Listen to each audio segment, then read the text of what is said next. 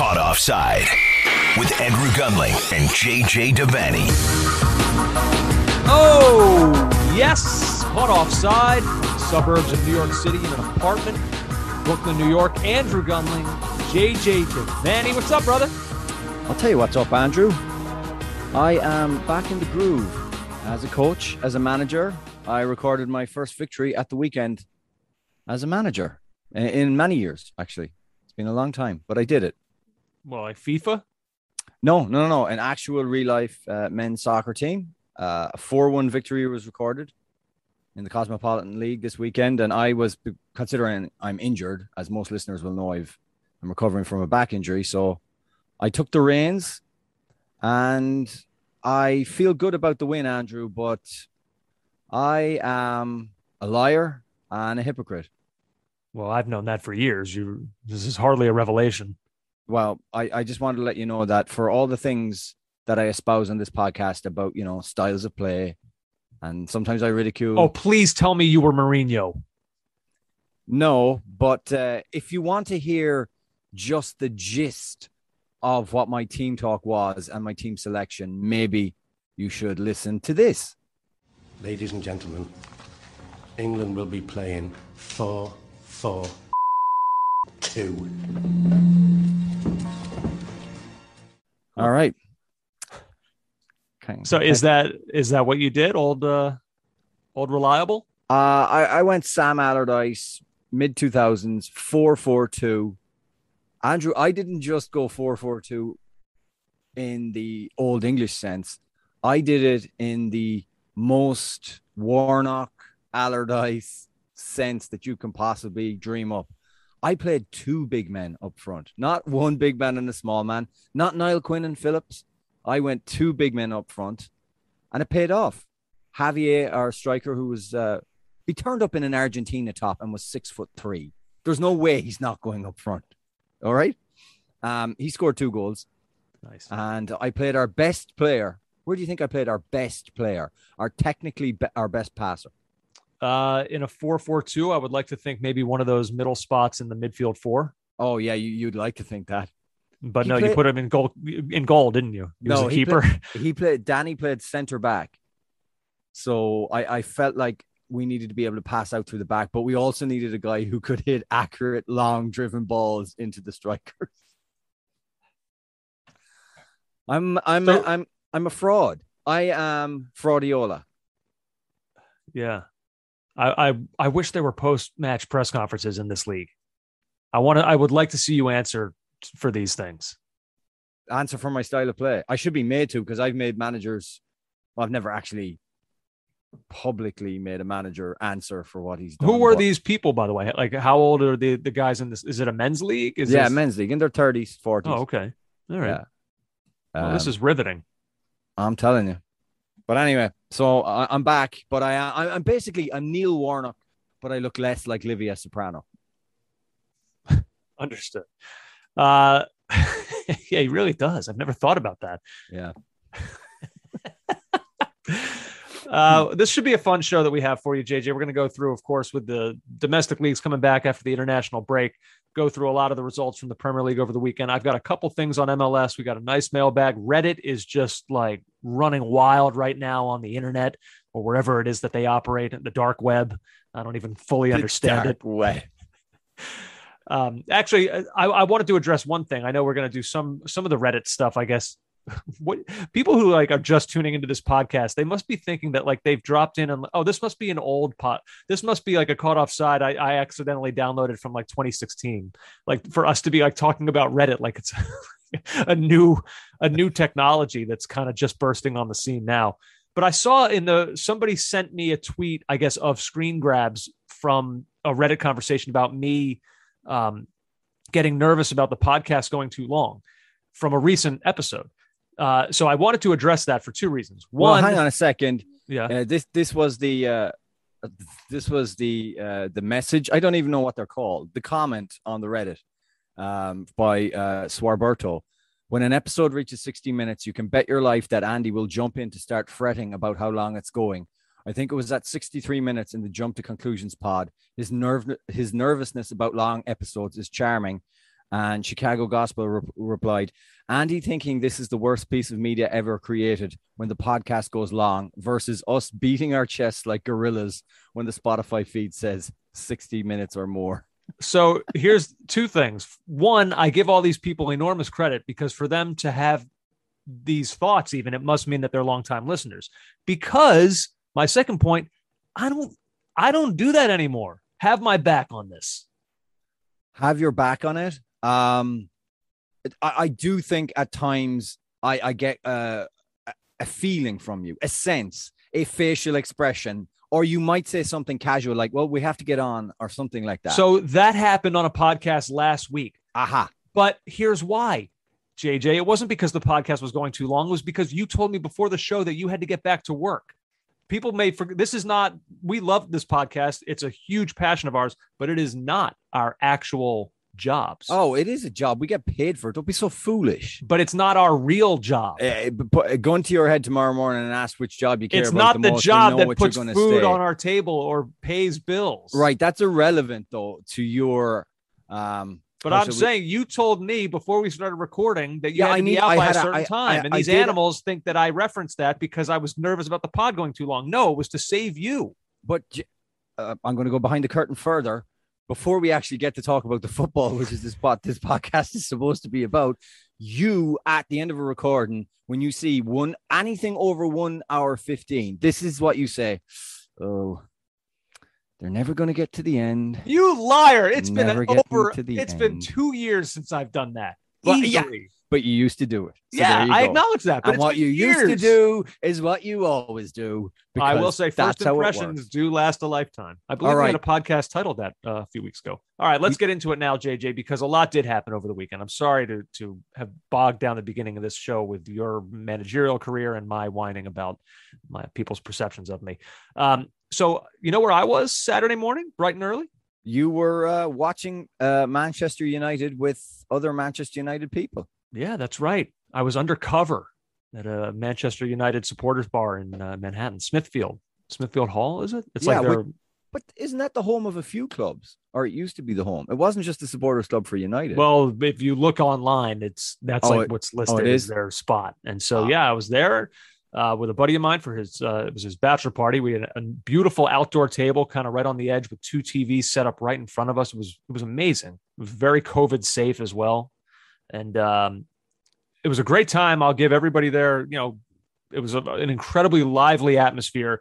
This is a fan base that, when you think about the Glazers and kind of morale of what would you say three months ago, four months ago, five months ago, roughly, uh, and then you think about where they are now, it's like it's like a different club. It's Um, just like the feeling around them oh, right the now feeling is different. the, fact feeling that- around the fan base with how they feel about this team in the span of, of, of several months, it's almost unrecognizable from what we were hearing from Manchester United fans late last season. Yeah, I, I thought it was interesting to see Avram Glazer in the stands himself. And I couldn't stop the thought in my mind that was, you would not believe, and you would believe, I'm sure you saw them, the banners and placards that were being held up by those United fans who stormed Old Trafford and got the Liverpool game called off. What they were saying about you, Avram. And now you sit amongst them.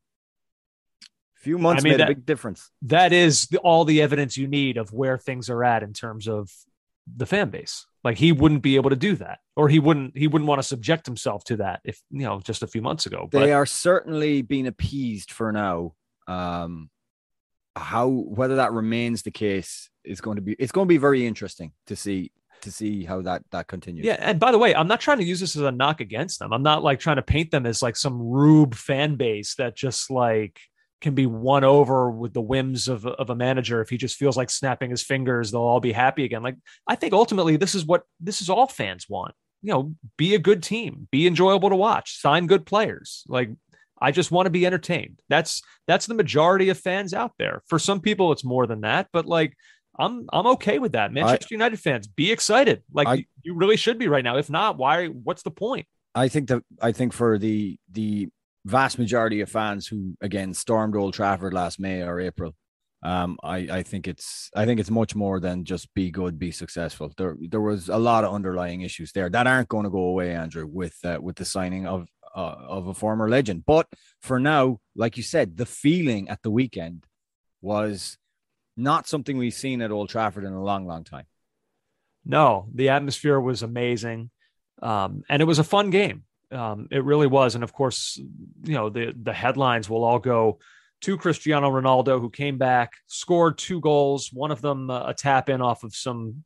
I mean, the ball took a deflection on its way to the keeper. I would still say maybe not great goalkeeping. Really, both goals, I would oh, say, not great oh, goalkeeping. Andrew, um, say what you want. I can I can talk in glowing terms about certain things that Ronaldo did for the second goal. The I mean, the first goal, could he have shoveled it into a worse place? Like it was, it wasn't bad goalkeeping. It was pathetic goalkeeping. It was dreadful goalkeeping. And the, even the deflection the shot took was not an excuse. Woodman had an absolute nightmare. The second shot he should have saved too, but I give Ronaldo more credit for that one because he made that that bursting, pacey run.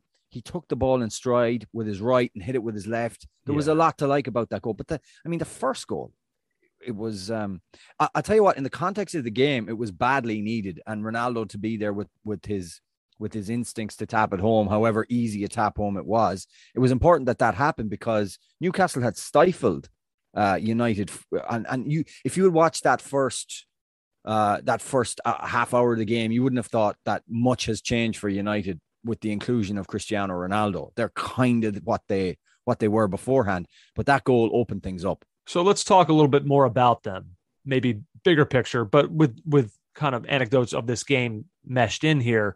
Um, Four one was your final. I, I do wonder a little bit if that scoreline was was somewhat flattering to Manchester United. Like we mentioned, the goalkeeping for for Newcastle uh, really hurt them in in spots. And you know, I was with some friends watching this game, and I I, I distinctly remember thinking on a few occasions before the score kind of ballooned out to what it was near the end of that game. You know, through much of the first half, I remember thinking that Newcastle is actually like they're going at them. They they were playing pretty well. They were absorbing pressure and they were applying some of their own. I thought um, I thought Almiron had a brilliant game, Andrew. I thought San, Saint-Maximin caused problems all day, and mm-hmm. I thought Joelinton should have scored the equalizer at two one, where he's just gone high and straight at De Gea if he goes low, left or right, that's 2 2. They caused, they weren't, they are limited by what they're, the way the manager sets them up. And, and probably most managers would have set uh, Newcastle United up, but they've got good players.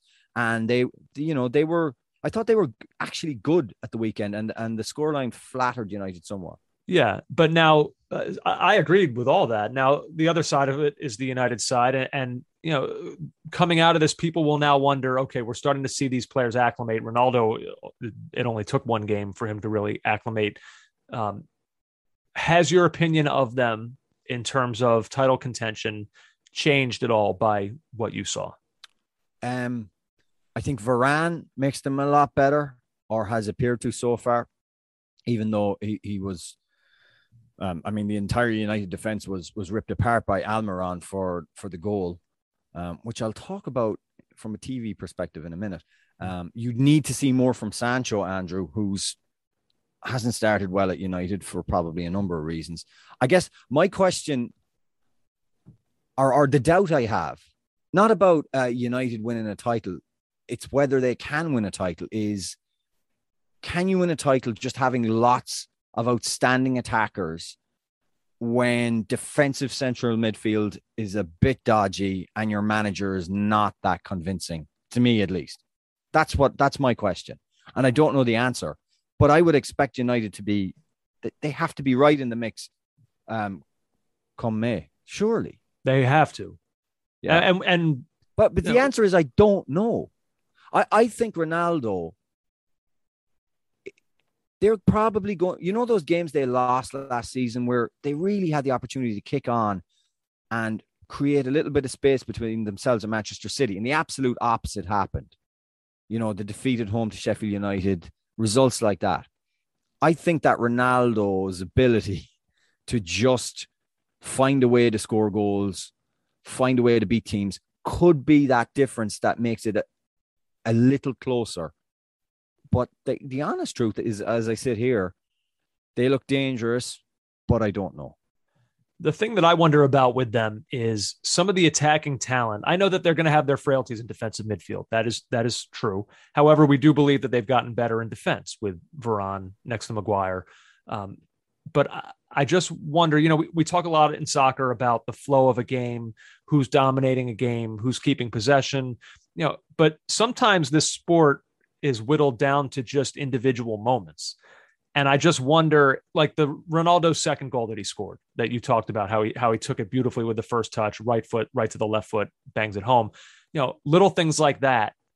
Last year, if that's Martial or something, is the first touch just a little bit off and it forces the shot wide, or it gives the, the keeper time to to make a better play on that shot, or you know, something like that, where just Bruno Fernandes, like his shot that he scored on.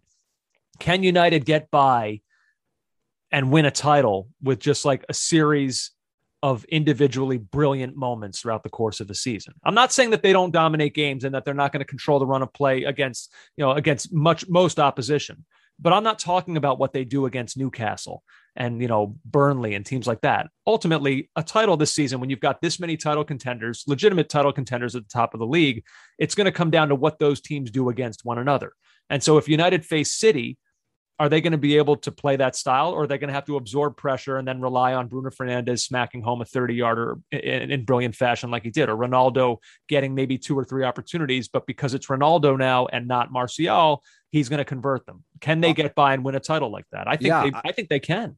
I don't know. Um, half of United's 16 shots in the first hour, uh, I read on th- Football 365, half of them were from outside the box. Mm-hmm. That those are low per- percentage chances of goals and it's going to take something spectacular, which Bruno Fernandes can't be expected to do all the time. So I'm curious about them against an even, and I again I thought Newcastle were good at the weekend, and I wouldn't diminish their performance at all, but a better team, you know. Again, for me, it's all about the attacking patterns of play. Can they pick locks? Can they get more high quality shots in the box? Can they link the play better through Fernandes with Sancho? Creating chances for Ronaldo, etc. I that I don't know. I really don't know. Um, Jamie Carragher was on Sky on Monday Night Football, and he had some interesting things to say about United in the same vein. There's also a knock-on effect. You're talking about the positivity of Manchester and what it actually does to the rest of the team. So straight away, you look at Sancho. He was supposed to have come in and played on the, on the right. He's played left wing for the first two games. Paul Pogba, who'd made an amazing start to the season, uh, from a left-hand side position, is now in central midfield. He was really poor last week at Wolves in that position. He played well at the weekend, he got assists, but Newcastle's goal still comes from a counter-attack. So Ronaldo is an amazing individual, one of the greatest players of all time. But does he make Manchester United better as a, as a team, or is he just another special individual to add to what they already have? And that's what I feel he is. So that's Carragher, I think, basically saying he's not sure either. Really, I, no, we're in a we're in a weird spot here. Do like I do think they're better with Ronaldo, but I, my mm-hmm. overwhelming feeling after the Newcastle game was as good as you know the storyline, the narrative of Ronaldo turning and uh, returning to Old Trafford, and all the joy that went with that. My big thing was, do they do they actually need him? Like, do they need him? Like, was this, is this the missing piece? And I, I don't know. Um, I'll say, I mean, look, need, you know, they have a lot of attacking power, and, and that's mm. without Marcus Rashford even back in the lineup. But like, you know, we've been talking about them trying to take that next step. Like they, you know, they can qualify for Champions League, and that's all fine and good. But that for them, that's not good enough. Like they believe we're Manchester United. We should not just be like winning the Premier League. We should be winning the Premier League and going deep in Champions Leagues. And so to do stuff like that, A, you need a deep squad, which they now have. Uh, and B, you need proven goal scorers, true threats that are going to just terrorize back lines. And I think, you know, Ronaldo, he does those things. And, you know, so it's hard for me to say that they need him. Um, but like if they want to achieve the objectives and get back to the level that they believe that they should be at, then it, it certainly helps having a player like that on your team. So I mean, I get what everyone's saying. I understand the, the trepidation of going all in on them because, like, you see a lot of one way players. There's a lot of guys that are elite in attack, and you just don't you don't see those guys tracking back and racing back to you know spoil a counterattack. Um, so there's going to be pressure that's going to be put on that United back line. The need was probably more with the Varane signing than the Ronaldo one, but the Ronaldo one could prove to be just as beneficial. Yeah, I don't know. Uh, it was Pogba and Matic together in that in the, in that kind of two uh, in midfield, and yeah, maybe against a better side, that's that's not going to cut it. But that remains that remains to be seen. I mean, United could be could click into gear to be an attacking force. Um, that means they'll be really exciting. But you know, I'm not convinced yet. I don't know yet. Um, but I do know what really annoyed me at the weekend, Andrew. Oh, okay. Uh, I understood the deification of. I mean, Ronaldo returning was just just unbelievable, and it was in, incredible to see the way the crowd was was wrapped up in in his return and how it seemed to. I mean, it, it was like the return of a of a king. Um, but if you were watching the game live on NBC, you missed the brilliant play of Miguel, most of the brilliant play of Miguel Almiron to set up the equalizer because they were showing a slow motion replay of Ronaldo's celebration mm-hmm. from the first goal. It it drove me absolutely insane. Like, you know, in the same way that not not in the same way. Obviously, it's a different thing, but um, it really annoyed me two weeks ago to see a Messi's debut. The the Stade Reims players coming over after the game and handing him their children and having pictures like you know this is still supposed to be competitive and in the case of tv this is still supposed to be objective you know it it, it was it, that was too much for me ronaldo is the story is the narrative i understand why that would be the case but there's another team involved and this is a very competitive game the fact that you didn't see the entirety of that move live uh, in america anyways yeah was just just terrible. No, you're right. We we kind of caught it at the point where Newcastle are about 20 yards out. And right. and like there's part of you that's like as they're going back to live action, that's kind of like, well, how did they get there? Um, yeah, I get what you're saying. I'll be honest, this is a thing that I think about a lot. And like oftentimes the networks don't get burned. But like I do sometimes think, okay, in a sport that doesn't, I mean, yes, there are stoppages in play, but they're trying, you know, usually they'll get in replays. They they're very good at finding the moments to do it. But I'm surprised that they don't get burned more often. Yeah, with like a with like you know a quick somebody taking a quick kick um, off of a foul or something when the network thinks they have time. I'm surprised it doesn't happen more often. And it's yeah, I mean I guess they were bound to get burnt at some point. But you're you're bothered by things like this. No, no, it's just, interesting. It, I get it. No, I, I I like I like it just to be even handed. You know, um, I, I just I just think there's certain institutions that are to- supposed to be totally impartial, and you should, as a journalist or as a reporter or as a TV company, react to exactly what's going on the field. Nothing more, and there was no need to show that replay again at that moment.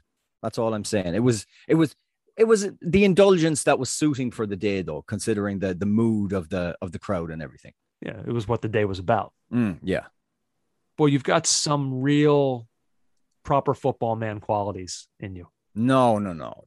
I have a I have opinions uh, that are my own, and I and I I that's that's just it. And and sometimes they don't Not, mesh.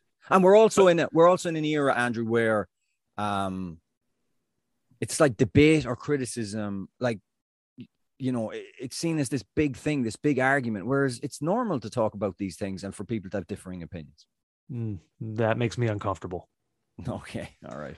Uh, should we continue or do you have more on this? Yeah. Before we get out, um, uh, a number of media outlets, including uh, The Guardian, uh, reported that uh, feminist group Level Up says it flew a message over Old Trafford in support of woman accusing footballer of sexual assault.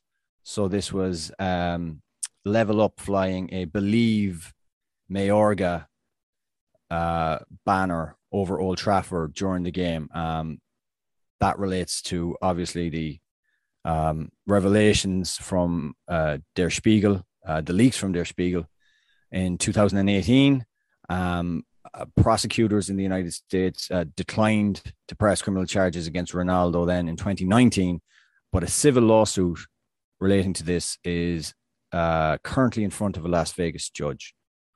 So that's what that was about. Yeah, I mean, this obviously, you know, has never gone away. No.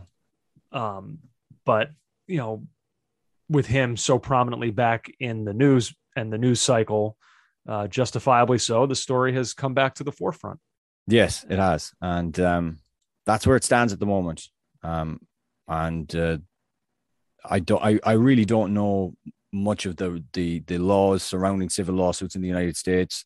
Um, but um, that's that is the position. Um, the last report I saw was in early June, so it's currently the case is currently in front of a Las Vegas judge who will rule whether to proceed or not. Uh, yeah. So there you go. We'll we'll of course follow that um, and see where it winds up. Uh, let's see, JJ. Should we continue here? Liverpool. Yes, They, Liverpool. uh, they looked a lot like Liverpool again.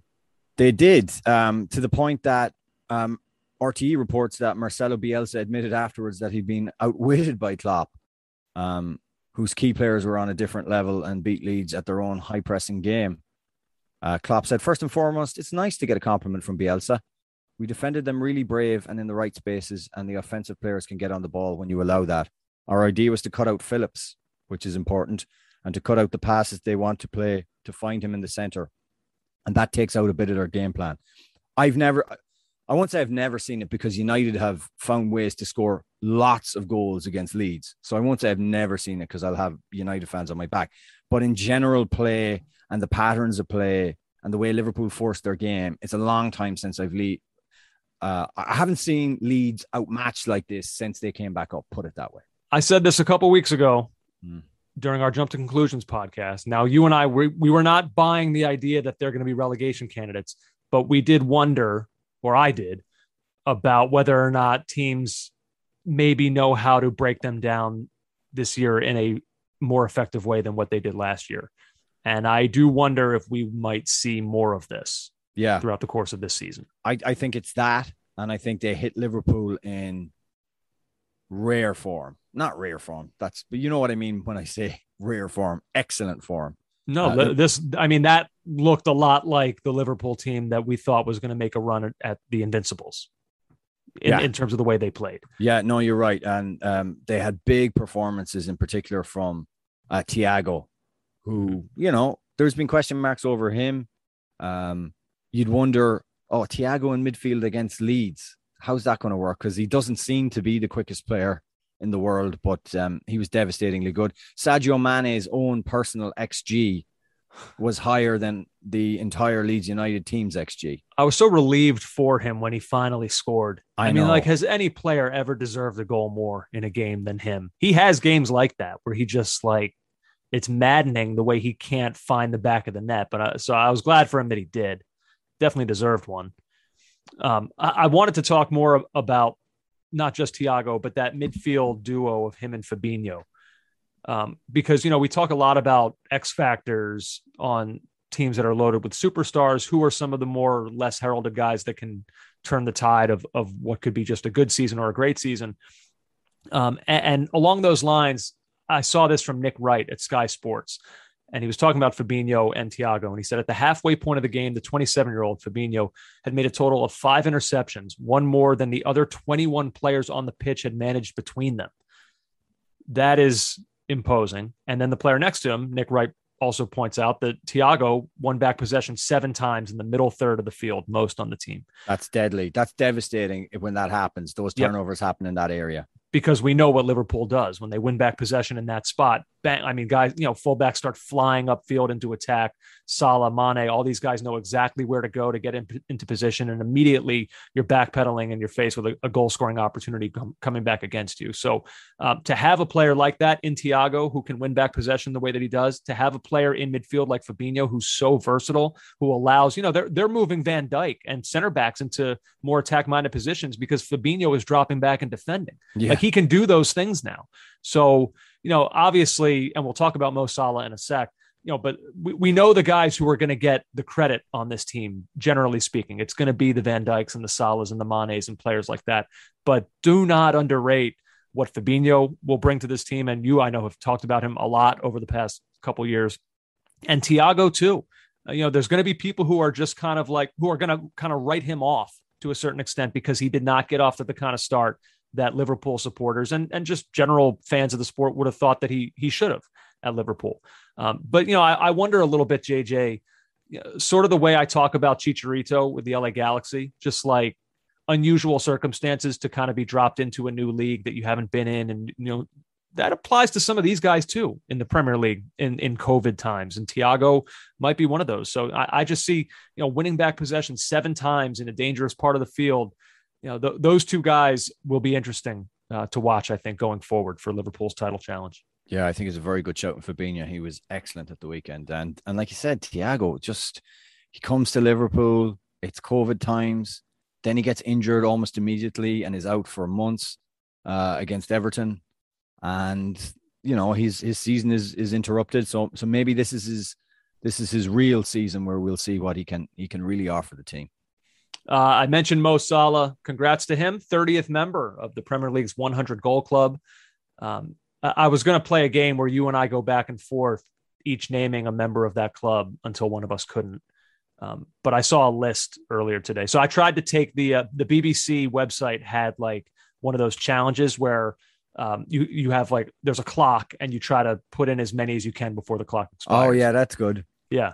Uh, sadly, I did it while I was working, and so about a minute and a half in, something happened that took me away from it. And you can't pause it because obviously that would be cheating. So I'll never really know how good I could have done. But I was off to a good start. I'll say that. You know who I got, JJ, that I I was kind of surprised, but I was like, eh, let me take a chance here. Darren Bent. You know, he's a one he's in the 100 uh, goal club in the Premier League. How about that? The Dar- Darren Bent. Darren that played at Spurs. Yeah. Darren that played at 106 and, goals. Ipswich, Charlton, Tottenham, Sunderland, Villa, and Fulham. Darren Bent. That Darren Bent. But we'll. Uh, Peter right. Crouch. Can, can I ask? Well, Crouchy, I believe it. He's got 108. Ask, can I ask you this? Mm-hmm. Is there another player?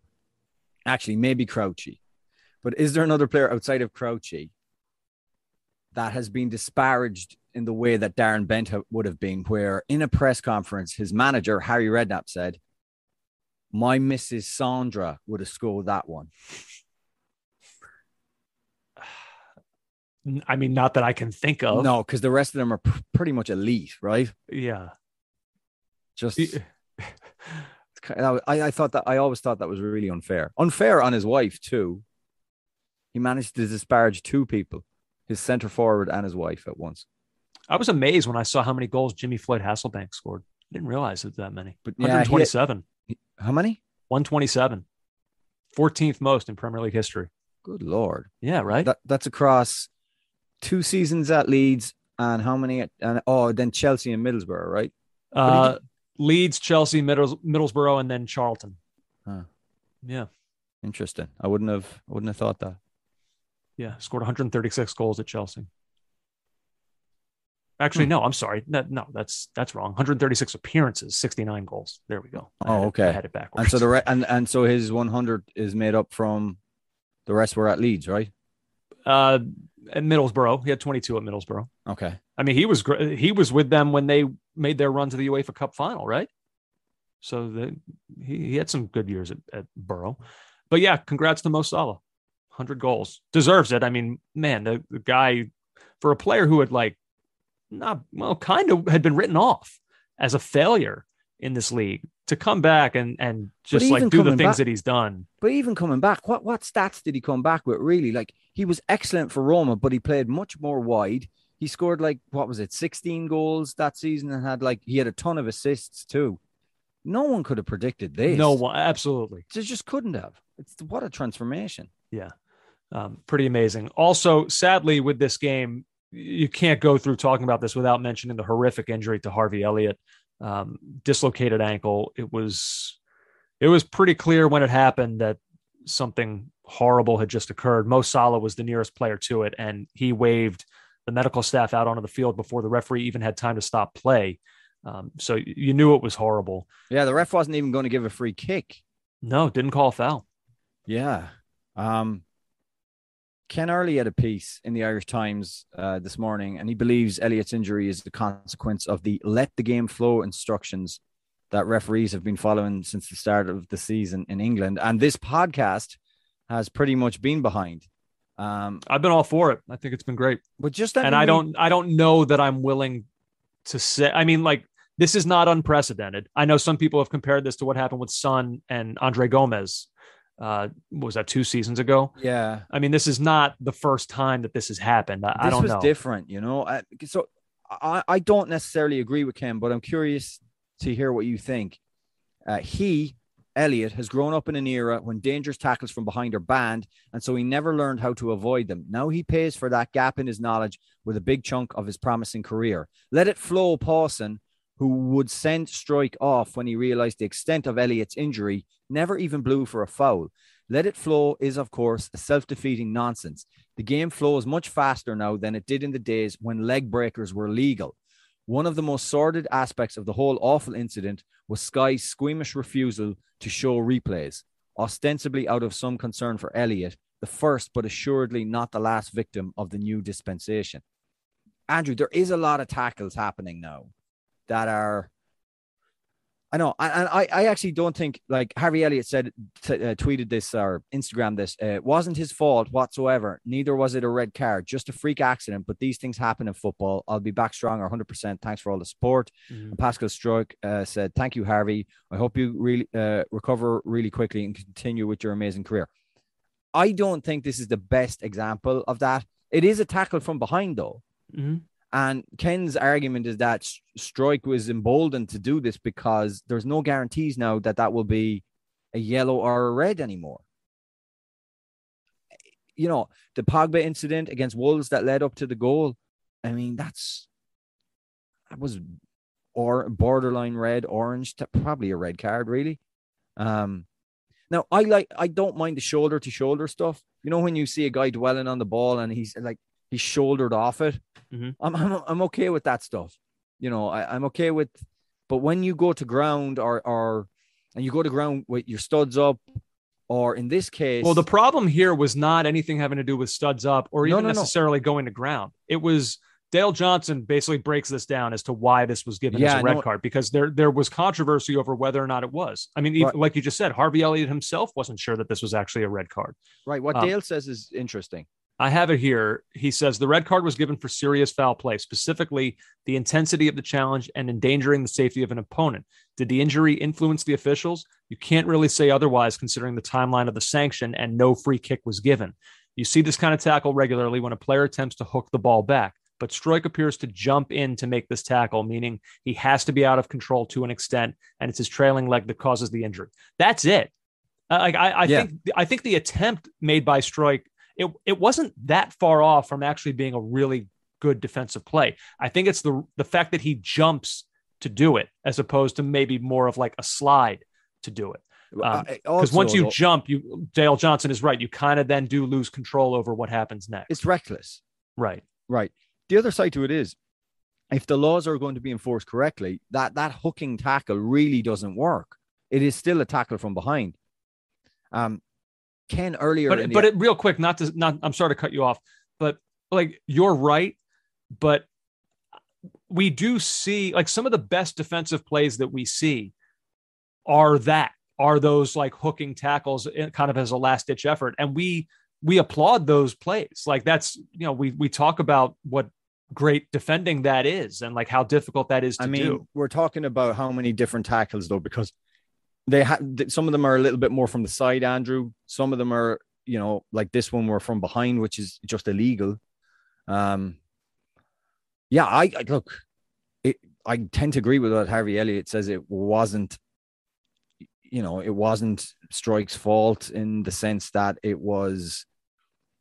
It wasn't a filthy play. He wasn't trying to hack him down. He was making an attempt on the ball, but he was out of control, and it was the trailing leg that did it. And now, I mean, dislocated ankle. Yeah. By, by the way, I'm fine with this being a red card. And I'm Yeah. fine also with the outcome dictating somewhat uh, the punishment. Like if the if the result of what you did resulted in a guy dislocating his ankle, like to me that that's evidence. Like that that has to come into play when you're trying to then determine what your punishment is. Like clearly whatever you did was dangerous enough that this could be the result. I think Bobby Madley as well, who was the fourth official, had a very clear view of it. And so uh, he's the reason pretty much that it was given. This never actually went to VAR. I think people are, are confused and think that that the No, no, VAR uh, came down and said you got to look at that. It wasn't. It was the fourth official. No, but VAR's only role in this was to say was to look at it and to say there's no reason for you for to say that a red card is incorrect or that Right. it's the wrong the wrong uh, decision. That- right. that- VAR VAR's only use was to basically say you don't need me on this one. Yeah, yeah, was terrible. I feel so Yeah. bad for for for Harvey Elliott because he is such a player, Andrew. At 18 years of age, um, for this to happen, just dreadful. But I do think Ken raises an interesting point about about this kind of let's not call some fouls that are fouls anymore. You know, what is that emboldening people to make tackles and make challenges that haven't been in the game for a while or that we don't regularly see? Uh, I mean, look, you know, I'm not gonna. Well, we have to wait. We have to wait and see. Yeah. But the evidence is there that there are. I mean, we're getting lots of tweets every week from the supporters of different clubs saying, "Did you see that tackle? That wouldn't have been allowed last season. That wouldn't have stood last season." So may- maybe, maybe after this they tighten it up, though. Maybe they do. Uh, in terms of Liverpool, because Harvey Elliott had kind of emerged and, and was really had given Klopp no choice but to to play him as a first team player, despite the fact that he's such a young player. What do they do now? Um. Well, uh, what they do now is they look to Naby Keita. Hmm. They look to shuffle the pack a little bit in midfield. They do have options, um, but neither Keita or Henderson or Milner, who are the other options on the bench, are really the same kind of player that Elliott is. Um, Keita is the closest thing, so maybe he'll come in. Uh, but again, you're looking, you're you're asking a guy who really hasn't impressed since he came to the club to put in a sustained amount of time. Elliott probably wasn't going to start every game anyway, but Klopp had been significantly impressed with him over this last period to give him a start in in in a a very big away fixture, which goes to show you the esteem in which he's held. And um, Liverpool do have backup, but neither Milner, you can't call Milner or Henderson a, like for like replacement with Harvey Elliott, and Keita is the closest thing. So next man up. You know, the sad part, last bit on this, um, the you know, all of it is sad, but uh, he was just getting ready to come off. Like Jordan Henderson was was up and was ready to come on and replace him Yeah, when this happened. I mean, ugh, feel sick for him. yeah, I was sick watching it because I, I really, really enjoyed the performance, but to see that, um, was just just awful. But you hope he can re- recover quickly, Yeah. really quickly, and there's no complications. No, definitely not. He's due to have surgery, I think, sometime in the next couple days. Um, quickly, a couple more from the Premier League, JJ. I have my early submission for pass of the season. JJ. Oh yeah, Kovacic to Lukaku on Chelsea's first. What a ball. God, what a ball. Probably about a, what would you say, like a 40 yard pass around a defender right into Lukaku's path. And then he did brilliantly with it as he does. But I think right now, I think right now that's my leader in the clubhouse for assist of the season. It's early. It's early, but that that's the one to beat currently for me. I've got my assist of the season, and it's not even from this league. Hmm. And it's coming up later. We're going to talk about it. That is Oh. called a tease in the old radio business. Oh wow! Um, Did you know that the the XG from uh, from Caley, Michael Caley, anyway, was 1.6 to 1.3 in favor of Villa? So I was going to talk about that as we get now into the the Chelsea Aston Villa game, which ended three 0 But so Lukaku scored that first for Chelsea, and then I got to say the response from Villa was phenomenal. Yeah. I mean the, the pressure after that goal really for the, pretty much the remainder of the first half. I mean we're talking like a, a almost like a 25 minute sustained stretch where it felt like all the traffic was headed in one direction and it was towards Edouard Mendy. And Chelsea's fortunate that he's their goalkeeper because he's he is fantastic. I mean, Mm. he is. We probably don't talk about him enough when we talk about great keepers. He is right there. He might be the best in the league, and he was excellent in this uh, first half. The double save that he made uh, to keep it one 0 in favor of Chelsea. Uh, but yeah, props to Villa. Ollie Watkins was, you know, had chance after chance. Uh, this, yeah, this could have gone a, a, bit of a different way. Um, so, you know, in the end, it's a 3 0 defeat, and Villa will not be taking any moral victories from that, nor should they. Mm. But they, they accounted themselves fairly well against the team right now that I think you and I have talked about as being the best team in the league. Yeah, um, I didn't see the whole game, but I heard that uh, John McGinn was particularly impressive for yeah, for Villa. Yeah, he too. was. Yeah, um, and, and in fairness, Tuchel mentioned it after the game. He said, uh, "By this, this was by no means an easy game for us uh, whatsoever, but um, but sometimes you have to dig deep and get the win, and and uh, and they were able to do it. But it, it bodes well for for Villa. Um, not so well was the the the I presume it was his debut um, for Saul. Uh, Tuchel is just no respecter of anybody. He is not afraid to give anybody the hook after 45 minutes if it's not working out. Off you come. Like the traditional thing for me is, or at least what I grew up with watching on TV, is the manager will give 45 minutes. It's not working out. The he'll give him the he'll give the player the next 10 minutes of the of the first half of the second half, and then if it's not, then he comes off. Yeah, But- kind of like a, a prove me wrong stretch. Yeah, but Tuchel's not like that. Well, he's afforded that luxury. I mean, look how deep they are. I, I, I suppose if he sees something not working, he doesn't need to wait. He doesn't really care about bothering people or offending people because right now he's got a track record. He's a reigning world world European champion. So, you know, hard to argue with, I suppose. What he what he's been doing is working. Um, but you know, it, it's interesting though because we were talking about Villa accounting themselves well, and you know the the way this game played out, like you know, you wouldn't expect Tyrone Mings. Like he's a good player, but like, God, what a rough one he had in this. Like Chelsea's second and third goals. Like this could, like we said, it could have been a different game, but uh, just a lazy back pass from Mings, and it's pounced on. Kovacic, great finish, took it first touch, and then the third goal, just Mings getting skinned by Azpilicueta, and then plays it in for Lukaku for for Chelsea's third to kind of extend the scoreline. There are But, uh, people who yeah. are Mings doubters, Andrew, to be honest with you. As good as uh, Konsa and Mings were last season, uh, there are plenty of people and plenty of Aston Villa fans as well who are not convinced by Tyrone Mings.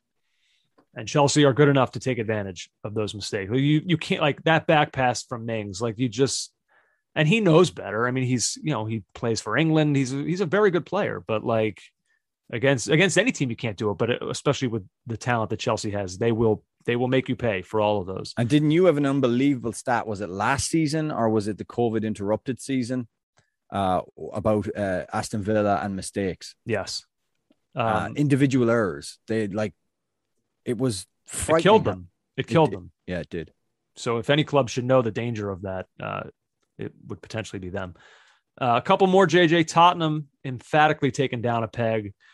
Uh, I would say, you know, this was this is a loss that kind of, in terms of the way it looked, it goes into that category that you often reference of like the Brighton defeat for Tottenham. Like this, this was that bad. Yeah, Um, I don't, I mean, I don't remember really a single moment where they posed any threat, even before Tanganga was sent off.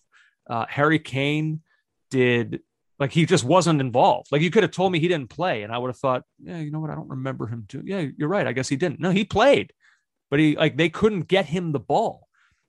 This was, uh, this was some of the fear, I guess, with Nuno in that he's a lot of his sensibilities are going to be defensive minded and you know i i guess i get it in the season opener against manchester city we'll we'll put men behind the ball and try to bite them on the counter but like really, crystal palace you're playing with three defensive midfielders against crystal palace and by Yeah. the and Dele Alli is the one non-defensive midfielder but they use him essentially the way that like Erik Lamela had been used the last few years we're like okay it's a guy who can score goals but we're just going to have him be a guy who sort of just like is aggressive and wreaks havoc all over the place. So it, he's almost like three and a half defensive midfielders with the way he's he's been deployed. So it's just like, I mean, that's a that's about as negative as it gets. If if I didn't know any better, I would have thought a, a different Portuguese was on the sidelines, but we will not. Well, Jack Pitt Brooks said, as quite a few people have said, it was a bit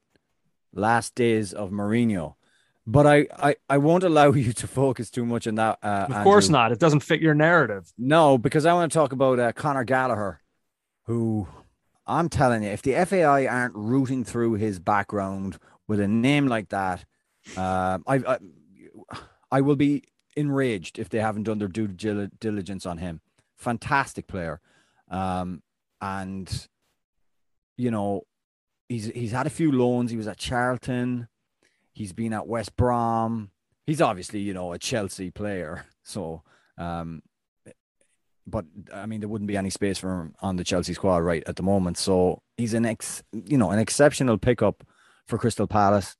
And then you have Odsonne Edouard, who comes off and scores. Oh my god, it was unbelievable. What it must be the quickest brace in off the bench and from a substitute, the quickest goal by a substitute in Premier League history. He was, he was on the field for I think 27 seconds. incredible and a very very big early victory for patrick vieira for Mm-hmm. the doubters of which i am one and you are one Am I? i think you not, were Not to your extent. I've said maybe. very little. yeah but i thought it was Although I do think I had them. Did I predict them going down? I think we can't both remember. did Yeah, we might have. I guess that would Mm. count as being a doubter. yeah but anyway The Um, uh the Zaha Tanganga Ooh. incident. What'd you make of all that? um I, soccer fights are so funny. so They want to fight so bad, but like there's this last I, I, ounce of thought that won't let them throw a punch. There's I just a mean- lot of body bumping. I mean tanganga literally used his arms as like pincers Mhm. to kind of hold back uh zaha so neither of them really raised their their hands a bit although No, Zaha did. Zaha got his hands, got his fingers in Tanganga's cheek, but it was, it was, Well, and he had kind of his hand quickly around his his throat. It yeah, was very quick. Ultimately, was I'm not. Some some Tottenham fans have been a little bit hysterical about this, saying yeah, like I've seen the frozen the screenshot of Zaha's hand around Tanganga's throat with the caption of one of these two was sent off, and obviously it was Tanganga. Ultimately, I'm he was fine. sent off for a second yellow, Right, though, not, ex- not, right. Come on. Ultimately, I was fine with neither player getting sent off in that incident. Like yellow, yellow. Okay, enough. Let's move on and let's keep playing. But like Tanganga now, like you just have to know better. Like you are now on the radar. The referee's antenna is up for you specifically because he's having a bit of a tough day. Zaha was was phenomenal. yeah, Um, and so like less than 10 minutes later, there you are again. Like it just you just have to know better. There's no reason to go to ground what 55 yards from from net. But like it's not like you're trying to dive in to make a last ditch tackle. There's just no reason for it. no, but he, he intercepted a ball. He done really well. and then he took a heavy touch and he was Yeah. trying to recover and he dove for it. It was just it was terrible. It was yeah, and it but was a deserved tackle- yellow. He should have he should have been sent off. I have no complaints with how that played out. The first tackle was a yellow anyway. I mean, he could technically have gone off. I mean, he just body checked Zaha, who was, by the way, do not give Zaha that space in behind. Do not engage. You're you're better to stand off 10 yards and and let him, you know, try and show him down the line or do something. I mean, none of it is a good scenario. But Tanganga was getting skint. He gets frustrated and he just pushes him over. Um, yeah, it wasn't good. It was just a bad day at the office for Spurs, and it'll be interesting to see whether or not uh, this is going to revert to some kind of mean. So we have a kind of a base level of Nuno where it's not what it was at the start in terms of result, but it's not quite this. It's like somewhere in the middle. Mhm. Um, I'm going to be curious to see what happens. Yeah. Uh, and and- by the way, it's also bad for them. So if they're going to rely on defending the way that they have so far through the season, and, and it had worked for three matches, didn't work for this one. But like, say what you want about him. Eric Dier has been Tottenham's best player so far this season. And Hugo Lloris with a kind of a bad pass that Dier has to lunge for. And then now Dier's off and he's hurt early in this game. And Tottenham's second best player so far this season had probably been Davinson Sanchez. He's not playing because of um, COVID protocol. Same with Cristian Romero. So like Tottenham are down, you know, like they're down to like their fourth and fifth center backs. It's like Joe Rodon. Um, was were they playing Ben Davies in center back? I mean, it's like Hmm. you know, if they're going to rely on defending, you better have your your ace defenders there, or this we we you know Crystal Palace just did this to them. They got Chelsea next. I worry. I worry. yeah, JJ. few people pointed out the midfield was a bit blur too. There was Well, yeah, like I said, three defensive midfielders. Look, Tanguy Ndombele, he's on the team. He's on the team. You got to play him. Yeah. And, and look, I know that I am like in the uh, in Ndombele stan. Like, You're is that an what people say? believer. in his yeah I- i'm that i'm in his hive whatever they want to say i'm all of those things like i i, I love his game and so he's on this team and maybe he's disgruntled but and maybe he's going to leave in january anyway but like i i'd at least bring him on as a sub maybe that was the plan and then you lose a man to a red card and so it changes up whatever you were going to do but it's just like i don't know i see what he's capable of and it's just sad to me that this is going to waste and and some other team is going to benefit from it at some point. Um, another player, JJ, that I have been supportive of that others I think don't think very much of as we move now to Arsenal getting their first win over Norwich. Um, Nicholas Pepe. I continue to think that there's a player in there, and boy, was he good in this game. And it's just enough. Like he'll he'll go three games with doing virtually nothing, and then I'll start to think maybe it's time that I punt on this. And then in the fourth game, he does like what he did in this one against Norwich, and he's everywhere. Key passes, um, nearly had a goal, but it led directly to Aubameyang's goal. Um, and so now it revitalizes my belief that that he's good if they can just like find a way to consistently harness it, which has been the hard part. But props to Arsenal, they do finally score a goal, just one, but that's all they needed as they get by uh, Norwich, and they're they're on the board. JJ, things change very quickly early in the season. They Can just I, uh, like they shoot up the table, and all that fear of relegation is it's So all they've gone gone. up to what 16th. So you know, I wouldn't call it shooting up the table. It's kind They of were they were they were bottom. dribbling, dri- dribbling slowly up the table. Um, can I read notes that you put down uh, on our on our rundown? Should I do that? Not if not if they're going to be used against me, quite frankly. Okay, I won't. I won't read that note then in the Arsenal section. That the Well, why? What was so bad about what I said there? Uh, I'm simply not going to throw them a parade for a one 0 over Norwich. Well, I mean, because like because I wrote before that if we're going to rip on Arsenal when they lose, and I suppose we should mention them when they win. Yeah, But I no, that's to say true. like, but like one 0 at home over Norwich, like okay, we'll mention them, and I mentioned Pepe because I thought he was really good for them, but you know, and Arsenal played well, but like as, as they should, they've been underachieving this season. Now maybe they're like kind of we talk about players reverting to a mean. Well, teams will too. Arsenal were not always going to be what they had been the first three games of the year. There's too many. Say what you want about them. Like, yeah, this is not the the Wenger years Arsenal, but there's still too many good players on this team for them to be an actual relegation candidate. People can't be serious. Can to I? think Uh, that? Can I give you a juicy, succulent stat? And can I give the Arsenal fans this stat just so you can you can ruminate and munch upon it, and it will sustain you over the week.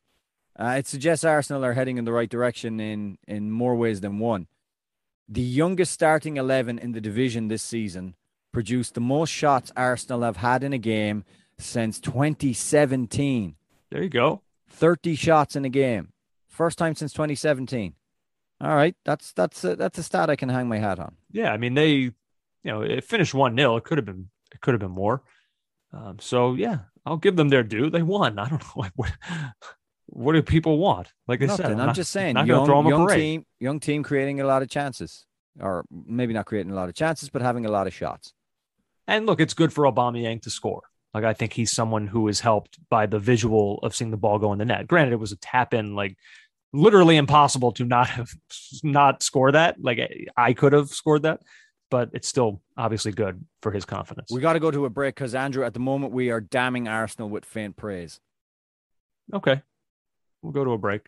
I thought you were going to say you were worried about how long we were going, but no, no, no, that's my job. We'll be back. We go. We still have a little bit MLS. We got a nice mailbag. Some really interesting ones in Oh, this yeah. mailbag. Um, yeah, I'm I'm excited and curious for some of your responses uh, to to some of these. It should be good. Still a lot more caught offside. Don't go anywhere. Back now on caught offside. Uh, let's see, JJ. So I do have some uh, MLS things that I wanted to mention, Okay. if you'll allow it. What? Don't you dare! I welcome MLS. I I bring it to my bosom and I and I caress it. So I wanted to mention New England. Um, now we had both said, I believe, before the season, look out. Like this, this could be a breakout season for them. We saw the direction things were headed. We saw the talent that was there. Uh, but I don't know that us or anyone could have imagined where this is actually heading for New England. This is from uh, Jonathan Siegel on Twitter.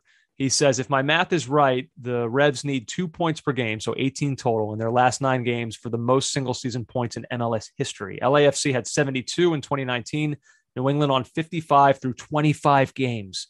Two paths, six wins, or five wins, three draws, and that and lock up the supporter shield. This is this is astounding what they're doing.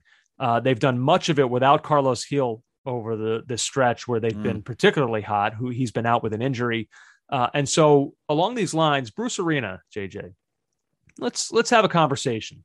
Friend um, of the pod, friend of the pod, enemy of the people. Uh, is he forgiven? Now, I don't mean like oh God, Andrew. he can never be truly forgiven. I mean, for what happened with the U.S. men and the qualifying, but in terms of like the Bruce Arena legacy, so Matt Doyle pointed this out in his column that he has up on MLSsoccer.com. He said Bruce Arena's coached some of the greatest teams in MLS history 97 and 98 DC United sides, the 2011 2014 Galaxy sides all come to mind. These Revs are absolutely cooking those sides on points per game. Think about that. And by the way, like that's not even mentioning Bruce Arena overseeing maybe the greatest U.S. men's team we've ever had in 2002 going to the quarterfinals of the World Cup. Uh, so, like, if Bruce Arena can have on his resume a quarterfinal run in a World Cup and maybe like three totally separate eras of greatest MLS team like teams that go into the conversation of being among the greatest MLS teams of all time, people can like they can hold it against him forever. Uh, what happened in World Cup qualifying? But I'm sorry, it it does not change this guy's status as a stone cold legend and I'll argue it with anybody that wants to argue it. Um, yeah, that's it's it's on his resume. There's no question about that.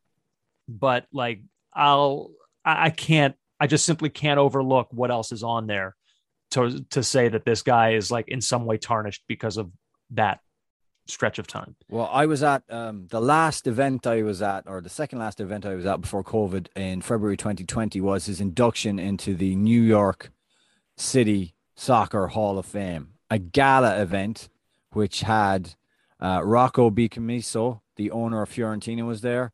Mm. It had Greg Berhalter, whom I shared an elevator with, and later told him, demanded that he come on the podcast.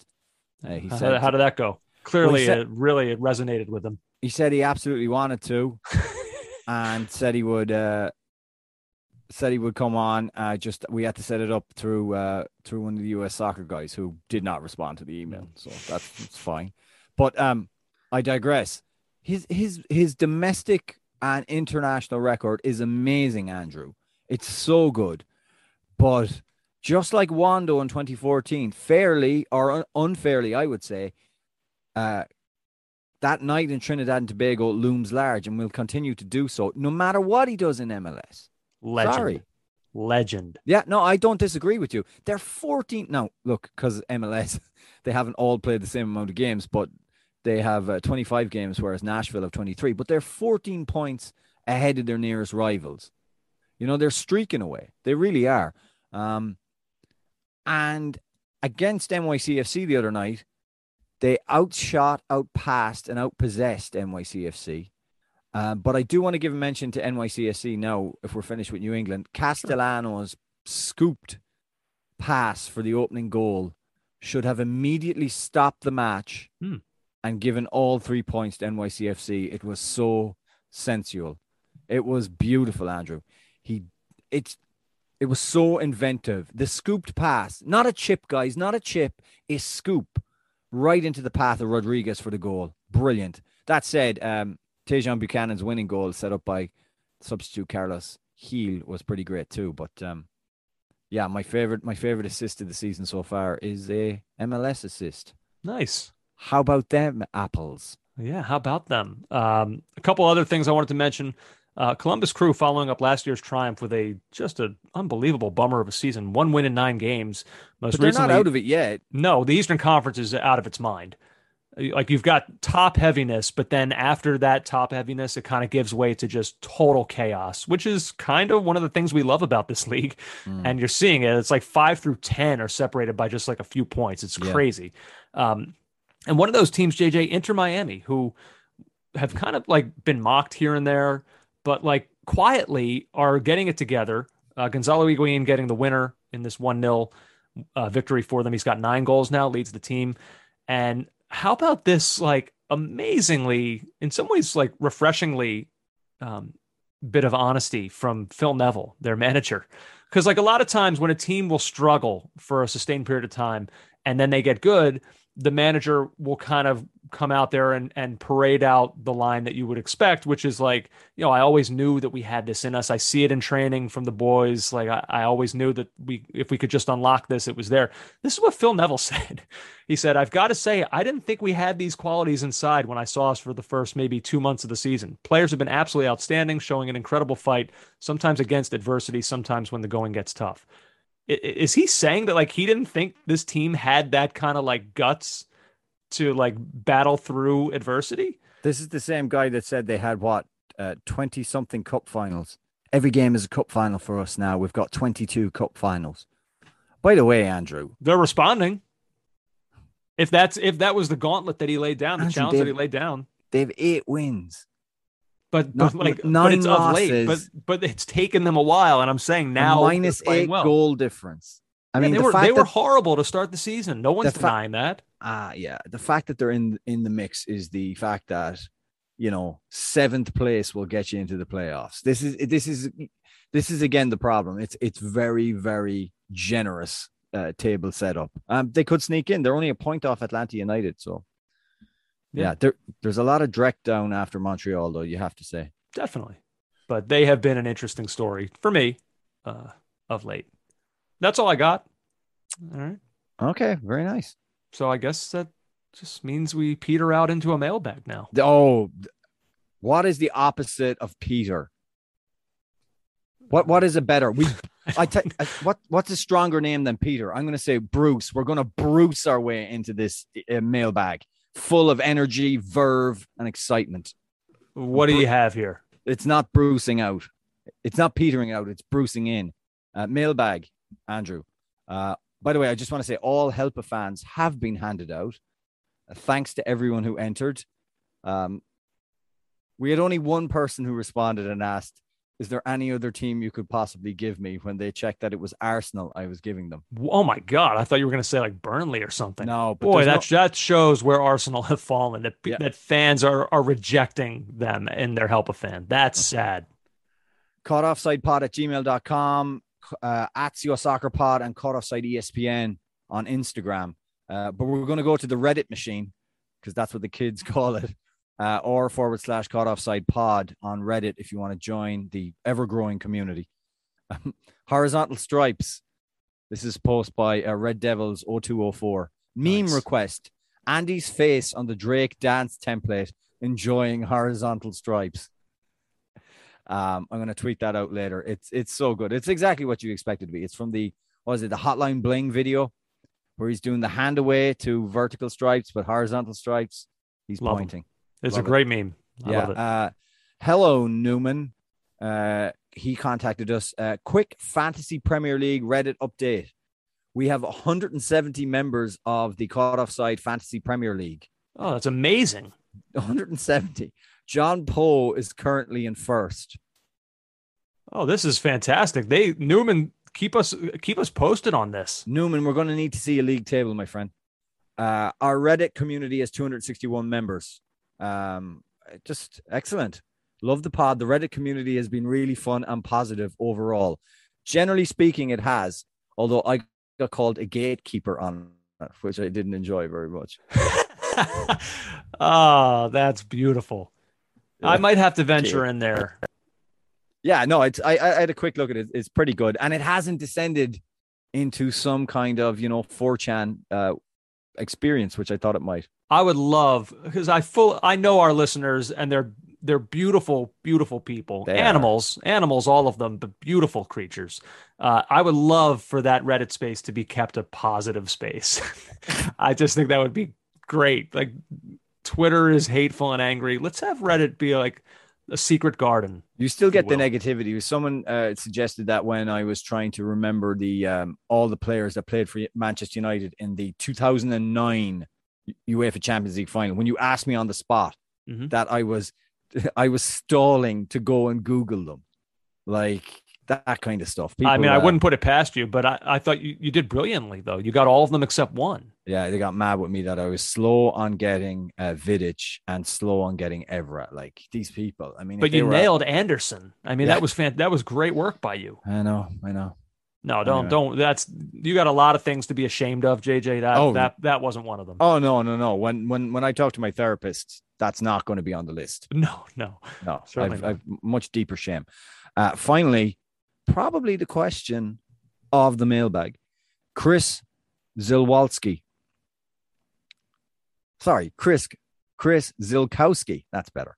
Mhm. After last week's pod discussion about U- USMNT Twitter, I would love your takes on what are some other Twitter worlds you encountered that make you cringe from all the knee jerk reactions.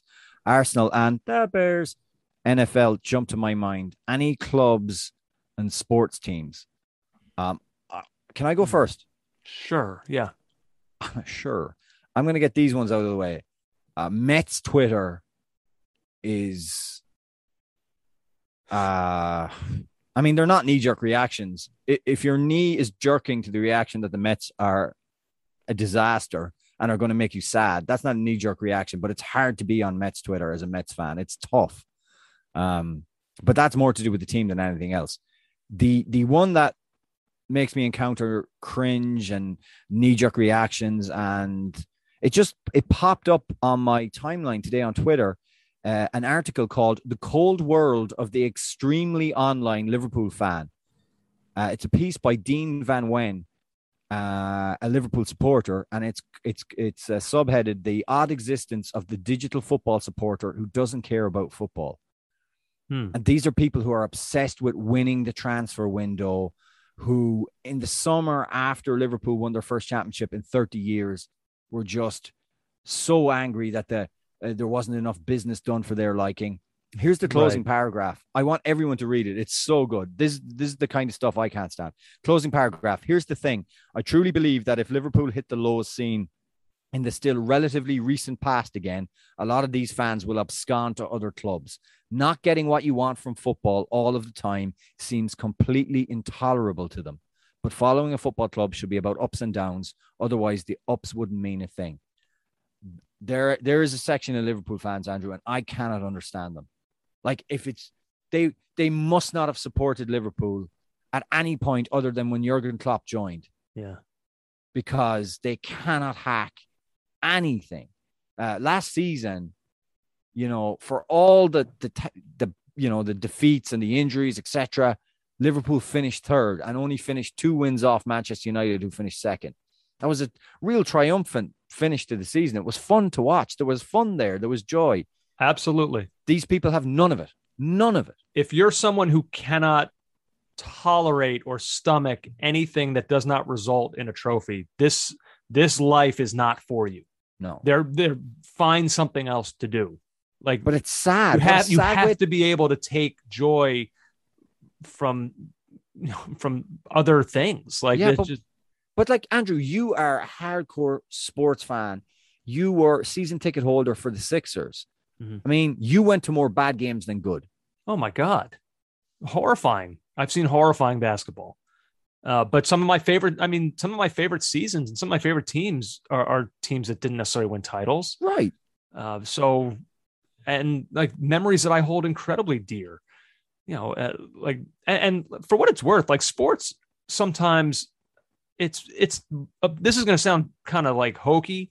Um, but like sports is sometimes about more than just sports. Like I have like real friendships that are, of course, like rooted in a mutual, like shared interest of Tottenham or the Eagles or Sixers or whatever. But like, like some of my best friend like best memories I have are like from going on Eagles road trips and like not even the game part of it, like all the other stuff around that. So like sports is it's got to be more than just like did we win a title this year? Did we win the transfer window? No, no, failure, no enjoyment. Like it just I don't know. If that's if that's all you're looking to get out of it then I think you, the key- you must you must be it, this can't be a fun life.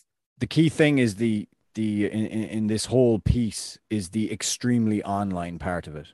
I mean, these people are online a lot. They don't ever tweet about amazing goals or memories. It's all about transfer window, the owners, etc., etc. I will post that link to it because I'm sure there's other football fans of other clubs who can relate. I what's mean, your what's like, your there- there's a there's a place for it. Like uh, like being It's interested. too much and- now, Andrew. It's too much. But like I get excited when my team makes like when Tottenham signs a great player. Like that's you, you should get excited about that. But I get what you're saying. There is there's an obsession now with that over what's actually happening in games. Yeah. Uh, So and that's that's not a good place to be in. I really No. I really feel that way. In terms of what I would say, I mean, look, political Twitter is a is a, frightening place, especially in these times.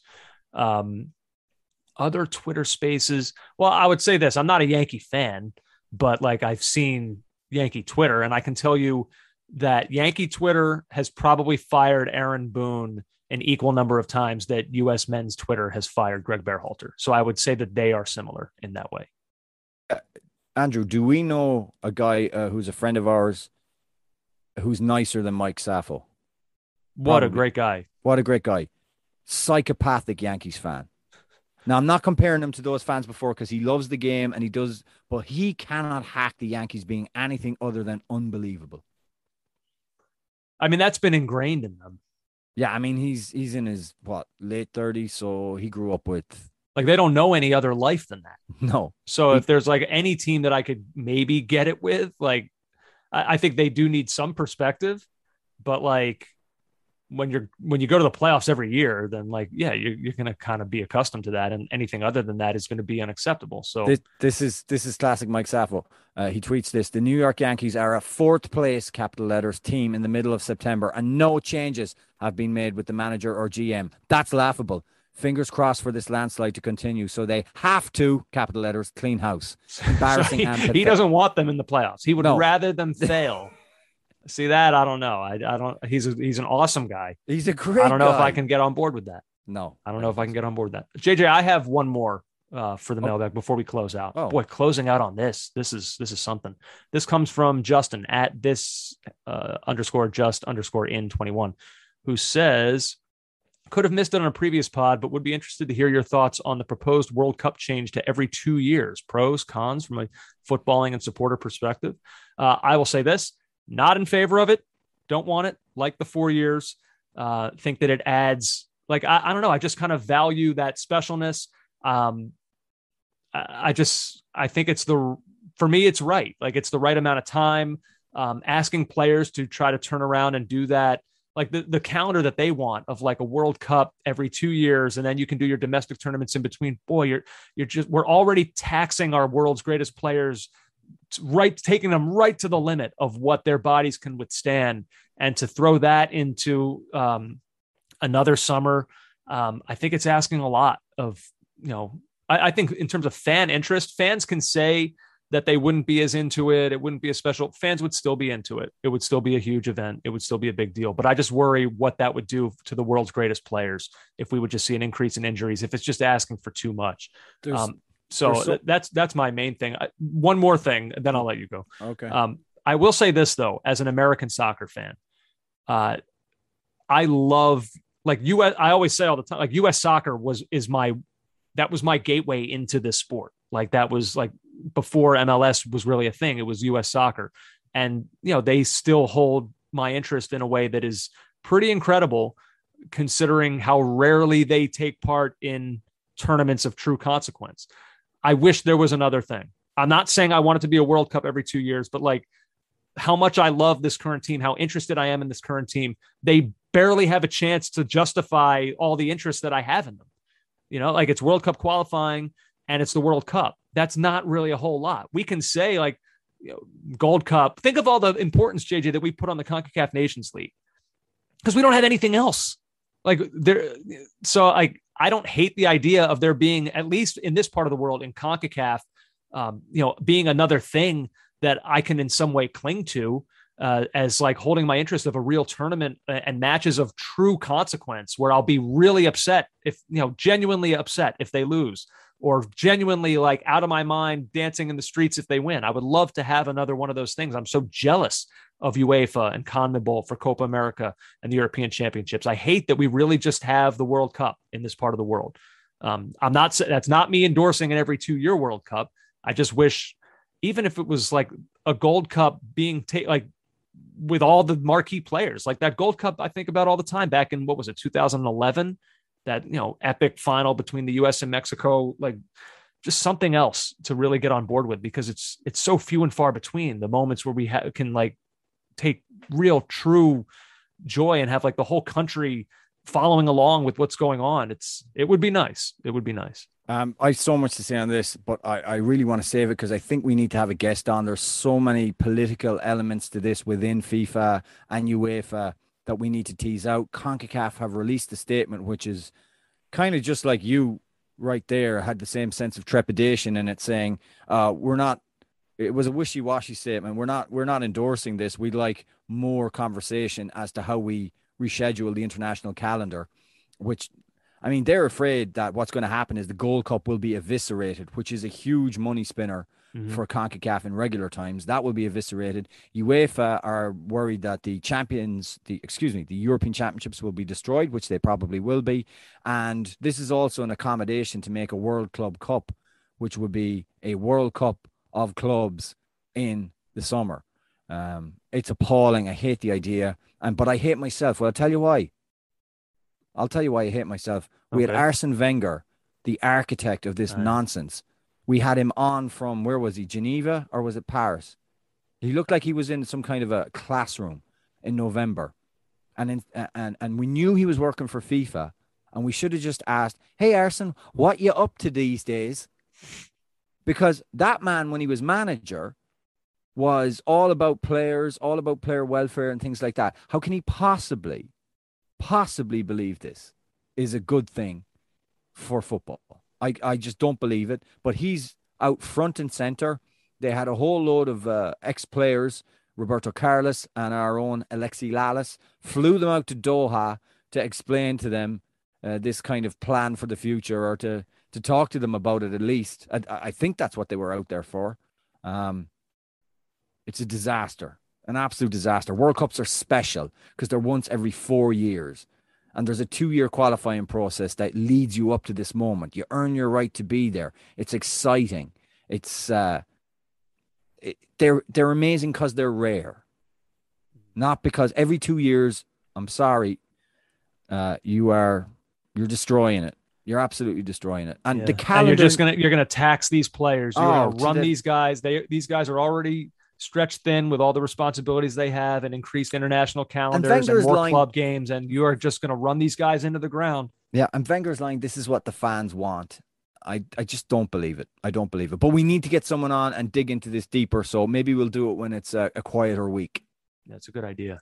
That would be interesting to talk more about because you know how these things go with like once you hear kind of like that little tiny oh, snowball oh, yeah. of like it it grows and like when when I heard this, I was like, well, start wrapping your mind around it. It sounds like they've decided, and they're going to now either push it through or spend the next however many years it takes convincing everyone that this should happen and voting, you know, voting people in who are on board with this. Like, oh yeah, and and buttering up the the the various federations to make sure that they'll play ball. Um, I mean, it's already at the point a critical mass to get this thing over the line. So, um, of all look, the things in the sport that I would just hate to see get in some way tarnished. Like that was always that was for me when we were talking about um, you know the the, the Super League. Uh, that was always the part of it that was maybe most frightening to me. I mean, obviously destroying the Premier League and domestic leagues is most frightening, but like the idea that FIFA would not allow those players to take part in the World Cup. Well, now you're ruining this thing that for whatever you know for whatever corruption there is around it i know all that but like once the games start there's just something sacred to me about the world cup and how much these players care how desperate they are to win it um, and like if they tarnish that in some way that is it's unforgivable unforgivable anybody that has a hand in it i i, I couldn't forgive them for it andrew men in suits will destroy us all nah so what if they show up at FIFA headquarters wearing, you know, like sweatpants? Would you feel better about it then? I'd feel better about their general outlook on life. Okay, good. Uh, well, hey, this was fun, man. I enjoyed this uh, quite a bit. Quite a bit. I'm glad that your managerial career got off to a 1 0 start. I feel good about the direction you're headed. I endorse you. Uh, you are not on the hot seat. So I'm don't gonna- worry about it. I'm going to start calling myself Neil, Neil Warnock. So that's who you're modeling yourself after. That's fascinating. I love I, it. I, do you know I hope you carry yourself like that too. Do you talk trash to other players when the game ends? Oh, oh, I absolutely do. And you know, I had a I had a free hour there in a very busy weekend. And Did you wear I a suit, by the way? I I- what, what's your? I'm curious what your manager like. What's your style on touchline? I let everyone down with the style. Far too casual. Far, next week, Like Berhalter casual? uh, oh, even more casual than Berhalter. Nikes, shorts. Well, he's he wears like cool sneakers. Like that's his yeah, thing. but T-shirt. yeah, but at least he wears some kind of pants with them. You know, I did. I you I weren't wore, wearing pants. I wore shorts. oh, that's unacceptable. Unacceptable. I might go full suit next time. Like You full should. full Brendan Rodgers at Liverpool. Or like a, a Gareth Southgate, a nice. uh We call it a three piece suit. What do they call it there? Oh Waistcoat. yeah, three piece suit with the uh with the uh with the vest. Right. Yes. do that. That's a Yeah, power move. Yeah. Bad managers don't wear suits like that. Yeah. As I as I negotiate my way through the goose poop that was on the field at Randall's Island in my in my very nice loafers, I'm gonna I'm gonna really cut the part. I like it. I'll be there. I'll support you. Whatever you need. Actually, I'm aiming to just get fit again, so I don't have to do it. It's too much pressure. Oh. It's too much pressure. Fair enough. Well, hey, this was fun, man. This this podcast was too much pressure. I'm kind of glad that it's over. I can breathe again. Take a deep breath. And We'll be back. Uh, we'll be back during the week, though. I think we're going to do another one, a little bonus podcast for all you out there. Probably sometime after the uh, the Champions League games, either Wednesday night, Thursday morning, somewhere around there. Uh, and I promise, for anybody wondering out there, we haven't done red cards man of the match in a while. We'll do it. We'll bring it back. All right. Don't worry. We'll bring it back for the high holiday. There you go. Hey, this was fun, man. To you, I say, Check you later, fun boy. see ya. Take care, man. You've been listening to the Caught Offside Soccer Podcast.